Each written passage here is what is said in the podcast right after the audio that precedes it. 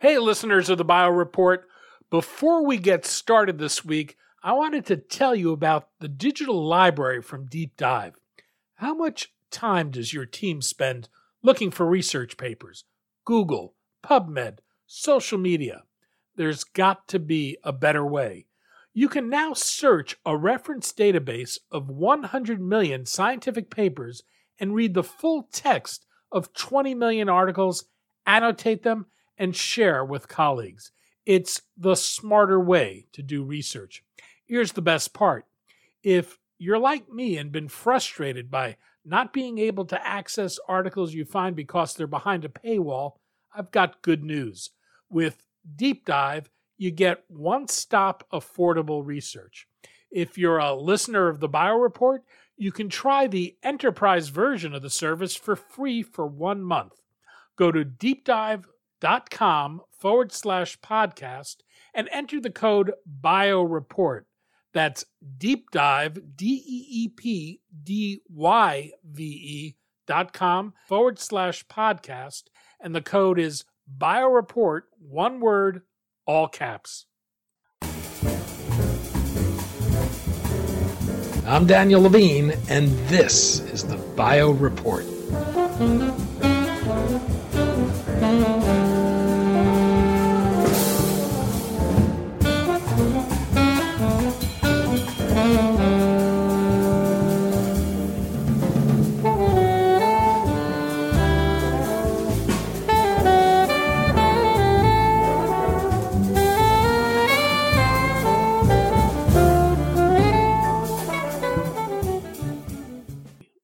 great progress has been made in understanding the human genome, its functional counterpart, the human proteome, remains relatively unexplored. In part, that's because advances in the tools to identify the far bigger universe of protein variants has been lacking. Seer Bio has developed a platform for large scale proteomic studies that it says is both unbiased and scalable. We spoke to Omid Farokhzad, chair and CEO of Seer Bio, about the state of proteomics, how Seer's technology works, and why it can help advance our understanding of health and disease.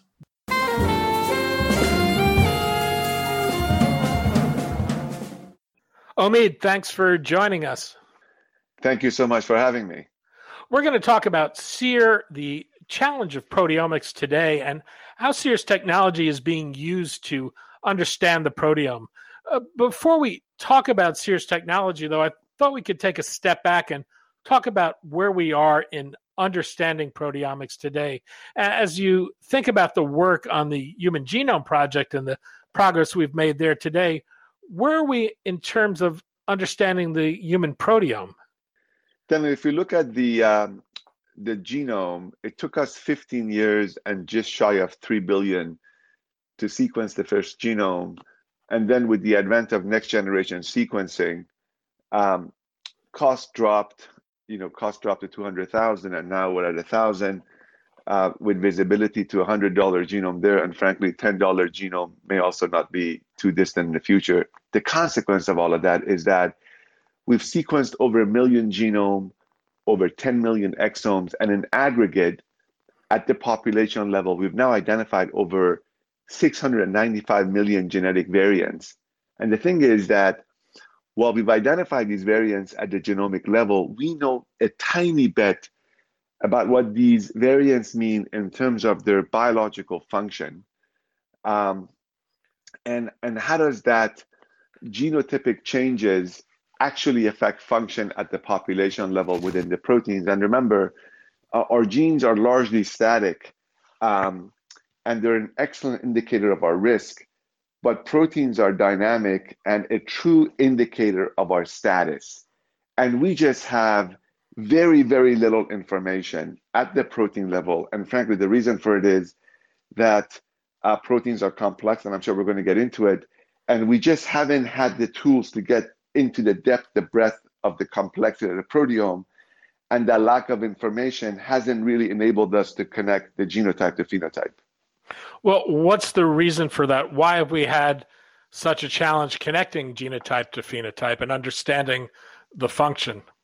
Well, look, um, That's because, in the simplest term, biology is complex. I mean, we're all born with about 20,000 genes. All the cells in our bodies, every cell has the same genes. Um, but uh, as you go from uh, genes to RNA, and then from RNA to proteins, every step adds complexity. So, for example, you go from about 20,000 genes, but because those genes can um, produce many different RNA transcripts, um, our transcriptome could be as large as 200,000. And then by the time you go from these transcripts, and some of them actually won't code for protein, but many do, uh, you end up with a lot of proteins, and then proteins themselves get modified after synthesis, you know, post translational modification, if you would. And the complexity of the proteome could be million plus different proteoform or protein variants that are coded by the same 20,000 genes. So as you as you go from the 20,000 genes um, toward the protein, uh, you end up with a million different variants of protein. Um, and by the way, that estimate varies depending on um, whose papers you're reading, but certainly complexity that is much, much larger than at the genomic level. Now, these protein variants, um, you know, proteins come together and form complexes, and these complex of proteins exert a biological function. And different variants of proteins can actually come together in a distinct and unique way during health and disease. And so, the, the, if you imagine the complexity that we're talking about, the tools that we've had at our at our disposal to look at the, the, the proteome just haven't allowed us to get to this depth and breadth of the complexity of the proteome to date. So we've seen these remarkable advances in the genomic tools. We, we we've shattered Moore's law with those. Where are we in our advancing of tools to understand the proteome? How well suited are they to the task at hand? Look, I mean, the approaches folks have taken uh, to the study of proteins uh, at, at, at, the broadest level, I would say fall into two buckets. Um, you can approach proteins in a targeted way uh, or in a quote biased way, or you can approach proteins in an untargeted or unbiased way.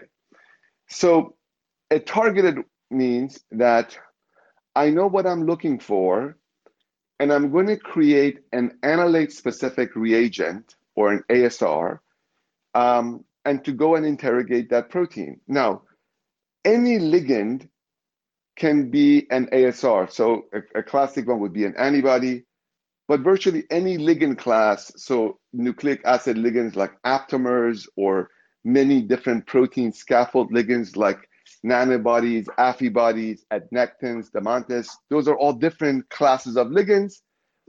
You can select a ligand for a protein of interest, and then you can go and repeatedly interrogate it. So that's a, a biased approach to proteomic. Now, if you look at it from an antibody perspective, these biased approaches can be, again, divided into two buckets. They can be a monoclonal approach, or, or they can be a polyclonal approach. In a monoclonal approach, I have an ASR that always binds to a very specific part of a protein. Um, and I can go and interrogate that.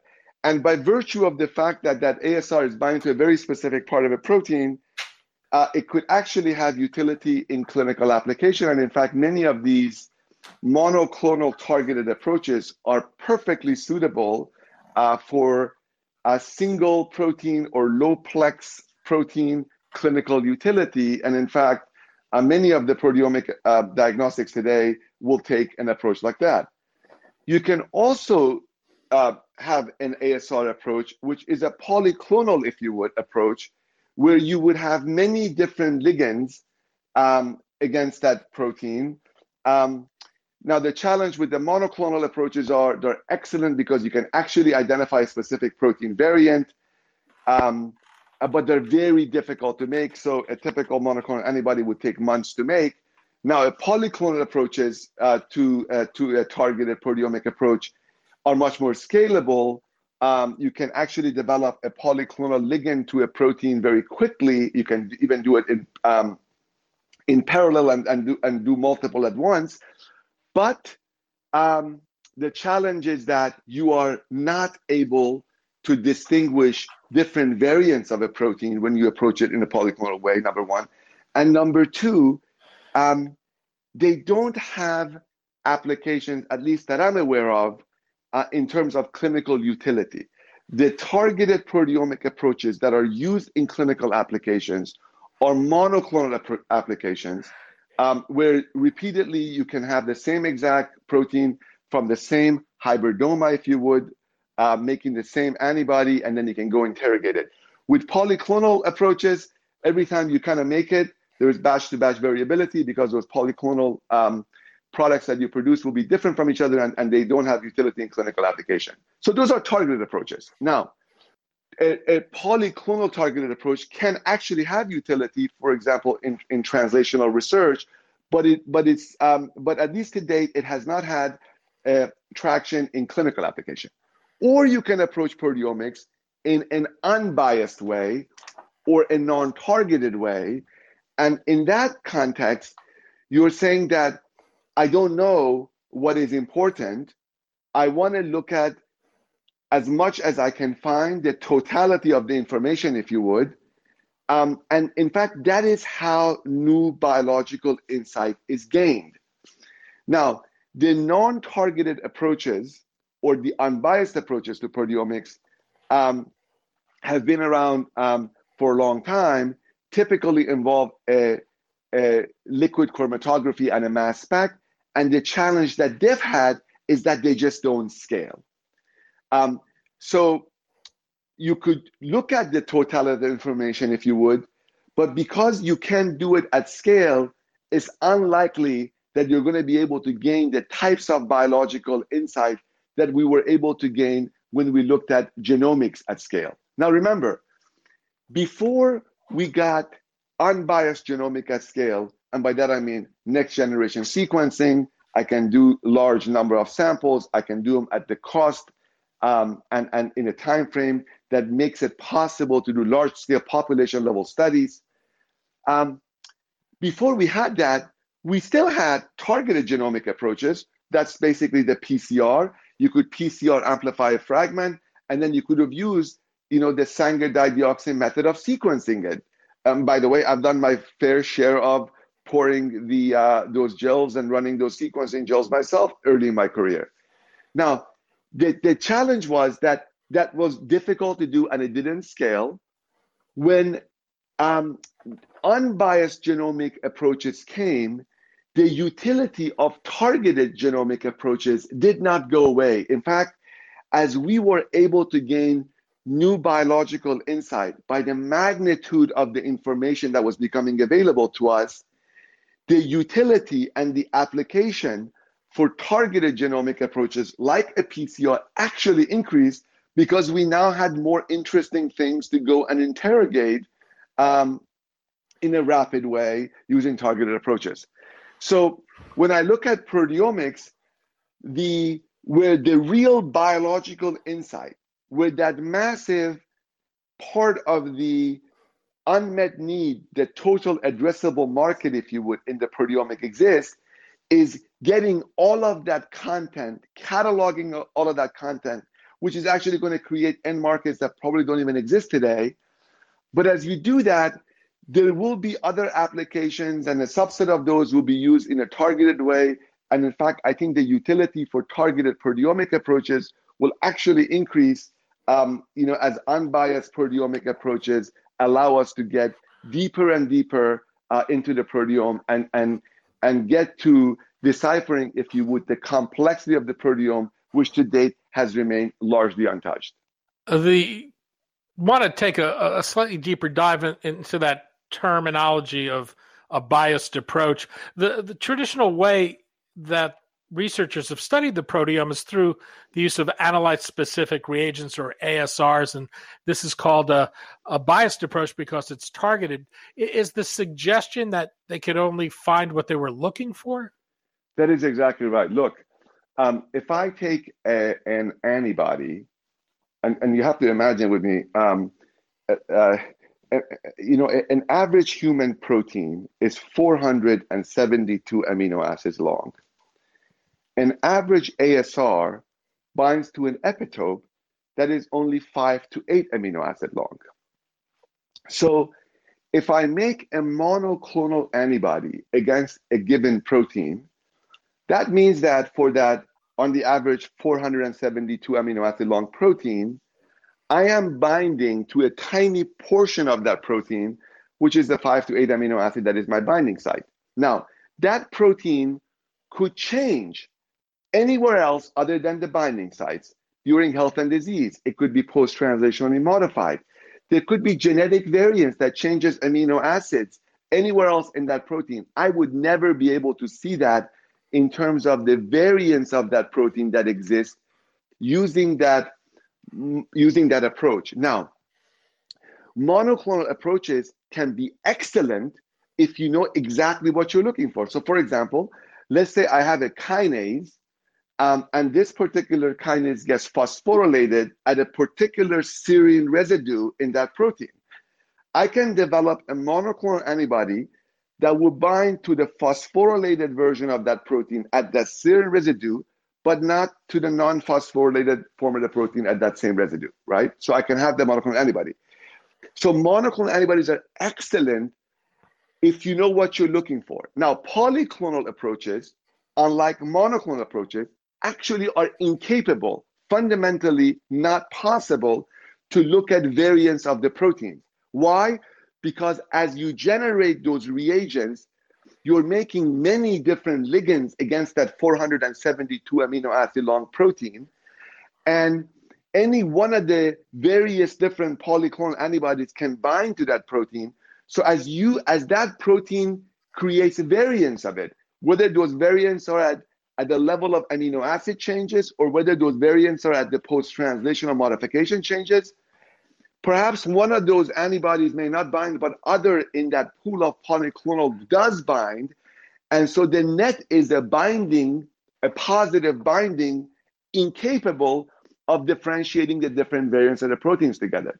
So the limitation of targeted approaches are the following. One, in the case of monoclonal, they don't scale because it's very difficult and time consuming to develop monoclonal for each of the variants that exist in the proteome. When you look at it from a polyclonal approach, which does scale, you are limited in the fact that you cannot identify variants of a protein. So, in essence, if the genome was such that one gene codes for only one protein, and therefore the totality of our 20,000 genome um, would encode 20,000 protein, then a polyclonal approach would have been excellent because A, it is scalable, relatively speaking to the monoclonal approaches, and B, I could pick that up. But the fact that we go from 20,000 genes to million plus protein, the inability to identify variants of those proteins is a significant handicap when it comes to discovery and gaining new biological insight. There have been so called unbiased tools researchers can use, but you say these are limited because they're not scalable. Can you explain? Yes, of course. If you look at the uh, existing unbiased approaches to proteomic, typically these involve um, a liquid chromatography and mass spec. And the reason um, uh, for those tools being used is that not only is the proteome complex in terms of the structure of the proteins, the proteome is also complex in terms of the quantities, if you would, of various different proteins in a biological sample or a biological matrix. So, for example, if you take the plasma, within the human plasma, from the most abundant protein to the least abundant protein, there is over 10 order of magnitude in concentration difference. So, albumin is the most abundant protein in plasma. Albumin alone represents by mass 50% of the total protein in plasma. Now, the next 20 or so abundant proteins after albumin in plasma, together with albumin, represent by mass over 99% of the total protein in plasma. And what that means is the balance of the plasma proteins, which is thousands of proteins, is that 1% of protein by mass. And so, what scientists and researchers have done in order, in an unbiased and untargeted way, to interrogate the proteins, what they do is they create these separation techniques, like, for example, immunodepletion of the abundant proteins, fractionations of many of the subsequent proteins in the sample.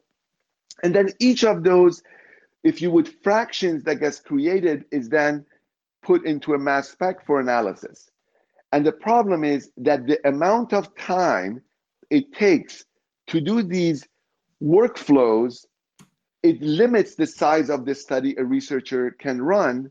And so invariably, the researcher has to, without an exception, make a choice of how deep do they want to go into the proteome and then you know versus the size of the study they can do and that compromise is unfortunate because if you want to gain insight in biology you have to go deep and you have to do it on a large number of samples the reason we've identified over 695 million genetic variants is because we have now sequenced over a million genomes we have sequenced over 10 million exomes. The very first one that we did informed us very little. It's all the subsequent one that added to the enormous amount of information that got gained. So we have to be able to do unbiased proteomics really at the same scale and speed as we can do genomic studies in an unbiased way. By the way, when you do that, something awesome happens. And that is that you now impedance match the generation of unbiased genomic with unbiased proteomic. And when you do that, you really enable the field of proteogenomics, which really enables you to go from genotype to phenotype to really make sense of the biological content that are being generated, both in terms of genomic side and proteomic side, really in a, uh, if you would, a self fulfilling cycle where proteomic information adds value to genomic content, and then more genomic information drives more demand for proteomic information. And so, to really get there, you got to impedance match our ability to access the genome in an unbiased way at scale with the proteome in an unbiased way at scale. And I think we are basically at that watershed moment in time where that is now becoming possible, exactly as it became possible 15 years ago in the genomic world. Seer is using nanoparticles with a magnetic core. What is a nanoparticle? Nanoparticle uh, are basically spheres, if you would, very, very small spheres, small enough that you could put about 80,000 of them side by side in the cross section of your hair. And by the way, I spent 20 years of my life playing with these nanoparticles for a range of applications in medicine, um, developing uh, targeted uh, drugs delivery system, developing vaccine, and then in the context of SEER uh, for protein sampling. What is interesting in, in the way these nanoparticles behave is that, frankly, they kind of follow nature. Uh, by the way, many of the awesome innovations that happen uh, in, in science and medicine is us in some way, shape, or form mimicking what nature has taught us. Um, if you look at the way proteins interact with themselves, remember early on I said that proteins function by coming together and forming complexes. And as a complex, that machinery is able to function and drive a particular application that that you know collection of proteins were designed to do. Now, how do the proteins come together? Well, they come together because the physical chemical properties of one protein matches the other protein. And by that I mean like the carbon, nitrogen, oxygen molecule of one is oriented in a way that it kind of fits into the other one. So that physical chemical relationship bring them together, but also in nature, two other factor plays part. One is that temporally those two proteins are expressed at the same time, and then spatially they're also expressed near each other. So it could be in the same cellular compartment, it could be in the same tissue, same organ, but the proximity of those proteins together being expressed at the same time and physical chemically fitting each other makes them come together. Now, that happens in evolution over millions of years. You can actually accelerate that process with data science and machine learning in a lab where you can design nanoparticles with specific physical chemical surfaces that are distinct from each other. So a nanoparticle, depending on its physical chemical structure, will sample proteins in a complex matrix of proteins uh, in a very unique way that is a signature of that nanoparticle. And, and so what that means is if I take, for example, a biological sample, and let's say I take your blood, um, and I expose your blood to uh, to a particular nanoparticle that's got a very defined physical chemical properties, I will sample a set of proteins in an unbiased way. I will do that robustly and reproducibly. Different operators, different hands, different instruments, different labs. I'll get a very similar type of sampling. So basically, Daniel, mimicking what nature has done in terms of the way proteins interact with each other, you can basically recapitulate that exact thing um, in a laboratory by the way you engineer these nanoparticles. So, Daniel, if you think of the way uh, proteins bind to each other, they bind to each other because the physical chemical properties of one protein matches the physical chemical properties of another protein, meaning the the way the carbon, hydrogen, oxygen atom of one protein is lined up is lined up such that it actually matches, you know, the atoms of the other one in a way that it kind of fits into a pocket with each other. Now, in the case of proteins binding with each other, two other elements are at play. One is that they're expressed at the same time. So there's a temporal component in the way those proteins see each other. There's also spatial expression in that those proteins are expressed not only at the same time, but in the same tissue or in the same cell or cellular compartment. Now, that's basically biology and evolution to bring those proteins to come together and, exert a biological function, you can learn a lot from biology and you can essentially mimic those same kinds of bindings, if you would, in a lab using nanoparticle technologies. So you can design these nanoparticles with distinct physical chemical properties.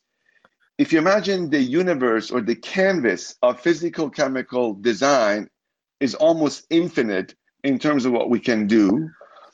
And we can design these nanoparticles with unique physical chemical structures and then explore what is it that that nanoparticle binds to and picks up in a highly robust and reproducible way. Now, that binding is actually quite robust. So if I take the same nanoparticle and the same biological sample, let's say your, your plasma, for example, and I do the assay in different days, by different operators in different hands using different instruments, I will end up with a very similar pattern of protein sampling. So now I take your blood again, your plasma, and I now change the physical chemical properties of a nanoparticle. I basically design a different nanoparticle and I come back and I sample your protein again. And now I have a different pattern of protein sampling than the first nanoparticle. As you can imagine, I'm not doing any depletion and fractionation. Um, this is basically a binding assay that's happening. And by just adding different nanoparticles, you know, I can basically sample the proteome across its entire dynamic range um, in a highly robust and reproducible way. Now, the way the nanoparticles bind proteins is actually quite interesting in that sampling isn't as a function of um, what is the most abundant protein, if it was, then the nanoparticles would largely sample albumin and other abundant proteins. But the binding to the surface of the nanoparticle is driven by not only the abundance of that protein, but also the affinity of those proteins for the surface of the nanoparticles. Such that maybe a low abundant protein that has a higher affinity for that nanoparticle surface, it would actually occupy space, displacing a higher abundant protein with a lower affinity uh, and then that nanoparticle samples it. So if you look at the sampling that our nanoparticle does in a biological sample, we can essentially sample across the entire dynamic range of the proteome, seeing everything, of course, from the most abundant protein like albumin, but seeing very low abundant proteins, you know, like cytokines. And again, that sampling is robust, reproducible. If you look at the coefficient of variance of these assay, quite tight. Um, um, and let me know if that answers the question, Daniel, I'm happy to expand as, as helpful. How good are these at finding proteins that may be in low concentrations? Well, look, you, you just, you know, as a scientist, you just have to follow the data, right? So, so if I look at, um, if I look at the way a panel of our nanoparticles um, sample the protein and I compare that with existing approaches, depletion fractionation approaches, uh, to go into deep unbiased proteomic, we can go deeper into the proteome and we can do that with a better uh, reproducibility in terms of our assay and CV. So we can get low abundant proteins, Daniel, um, uh, you know, going down to the proteome, um, you know, proteins like cytokines, uh, as well as sampling other proteins that are that are relatively more abundant. This is part of a suite of products. How do you move from sample to result with your platform? So if you look at what the uh, what the product suite of uh, of Seer is, it's the Proteograph product suite. It comprises our consumables that includes our proprietary nanoparticles, but there's other reagents in that kit. And then there is an automation instrument. This is a fluid handling instrument. It's an OEM instrument um, uh, designed for us. It only runs our assay. Um, uh, and, and then there is a software suite that helps the, um, the scientists go from biological data, if you would, to biological insight. Now, there is a missing link here, which is the detector. Our detector of choice is a mass spec. We are actually detector agnostic. And by that I mean the proteograph instrument sits upstream to a mass spec and it works with any different types of mass spec. In fact, in our own labs at Seer, we have you know Thermo mass specs, Bruker mass specs, um, mass specs, and no reason that other mass specs won't work.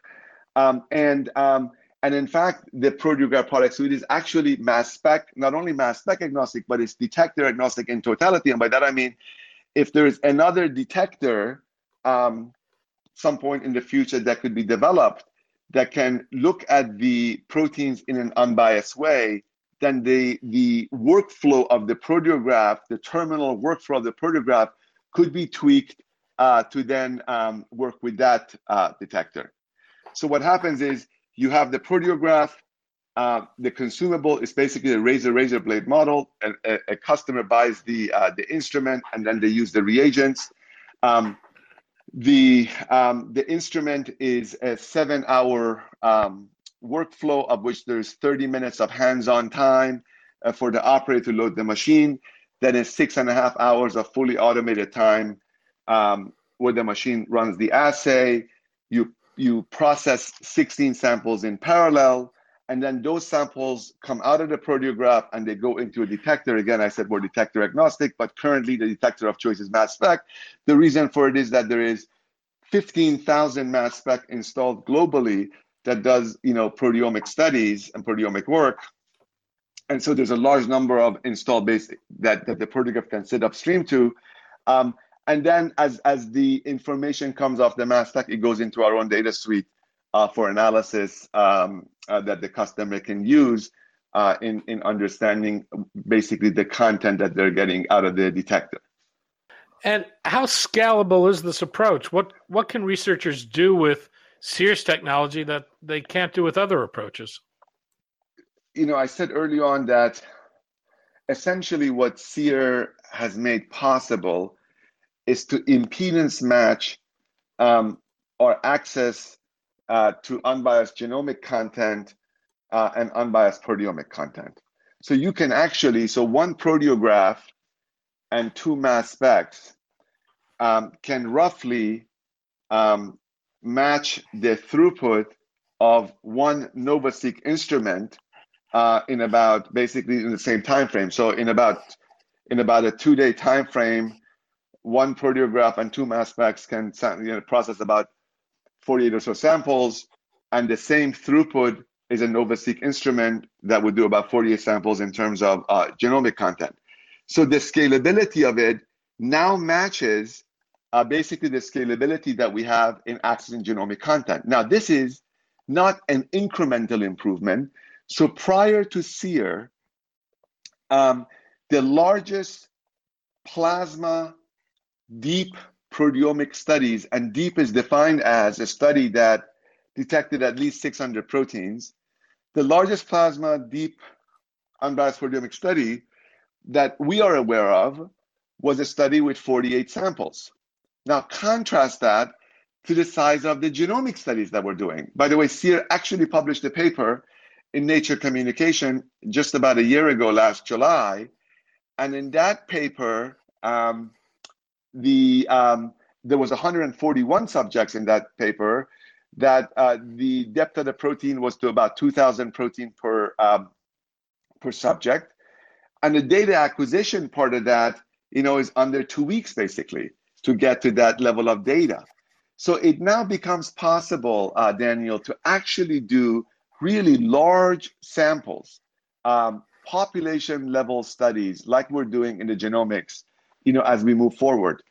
As you know that um, the Proteograph product suite is now commercialized and we're in the second of third phase of our commercialization. The first phase was the collaboration phase, followed by the limited release, uh, which is the phase that we're in now, followed by broad release, which happens um, at the, the end of the year or beginning of next year.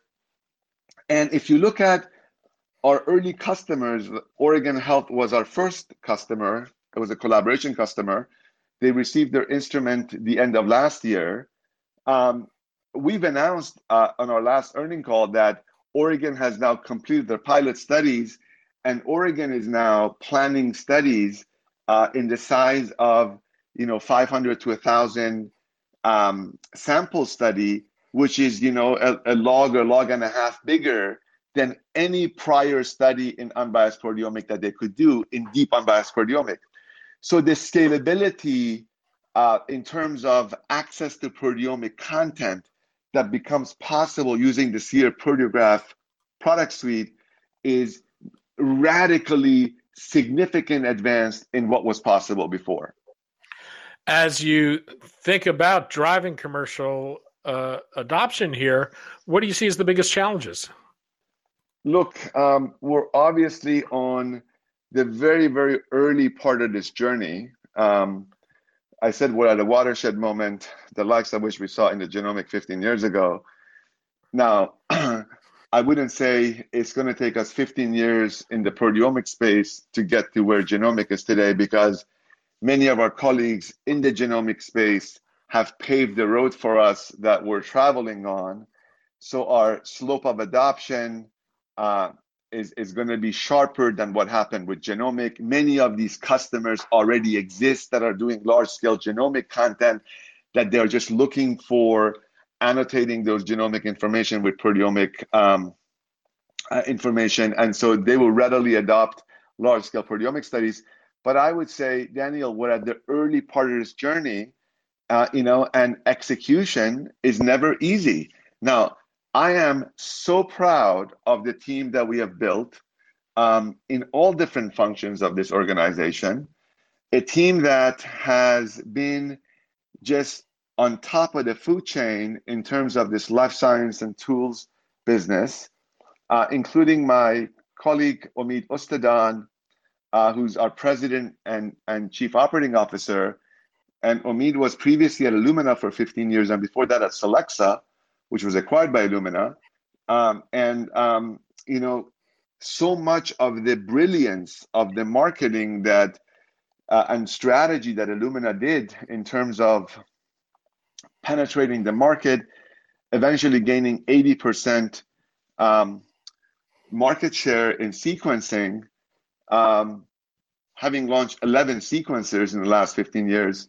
Uh, a lot of that was done by Omead, and I'm just thrilled to have an individual of that caliber and that level of insight uh, leading our operation and leading our product development and leading our commercialization at Seer. You know, this is um, you know, launching these these products and building these companies, frankly, is a team sport. Um, and I'm super, super proud of the team that we've assembled. And by the way, a growing team uh, at Seer. Omid Farokhzad, Chair and CEO of Seer Bio. Omid, thanks so much for your time today. Thank you so much for having me.